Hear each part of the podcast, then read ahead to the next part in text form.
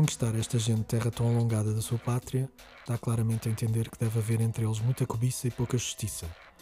Peregrinação, capítulo 122, inscrição numa das faces do monumento a Fernão Mendes Pinto em Almada.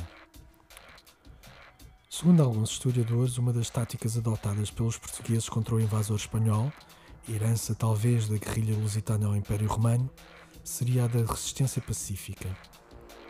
A possível originalidade deste canto do mundo ter-se-á de tal modo enraizado na sociedade portuguesa que, mesmo sem inimigos dignos de nota e com o antigo invasor elevado à categoria de nuestro hermano, a cultura de não cooperar com o inimigo ainda resiste na personalidade nacional. Em linhas gerais, o português não trabalha para quem não gosta. Ora, isto pode explicar todo um país que não se coíbe de se sabotar a si próprio. Aplique-se o acima descrito aos diversos cancros e maleitas da sociedade portuguesa, por exemplo, e veja-se o resultado. Temos políticos corruptos. Se os portugueses não trabalham para quem não gostam, como poderiam políticos portugueses trabalhar para a causa pública e não para o seu bem pessoal ou das suas clientelas? Temos líderes medíocres? Então os portugueses não trabalham para quem não gostam.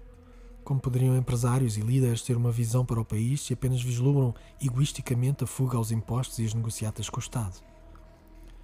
Temos artistas que nivelam por baixo? Ora, os portugueses não trabalham para quem não gostam. Até cantam em inglês porque o seu público nem devia ser o português. Mau atendimento? Claro, os portugueses não trabalham para quem não gostam. Jornalismo tabloide? Os portugueses? E por aí adiante. Esta leitura de uma eventual característica lusitana poderia também ajudar a perceber a razão de trabalhadores portugueses se destacarem lá fora, porquanto cá são muitas vezes vistos como mal preparados, medíocres ou até mesmo mandriões.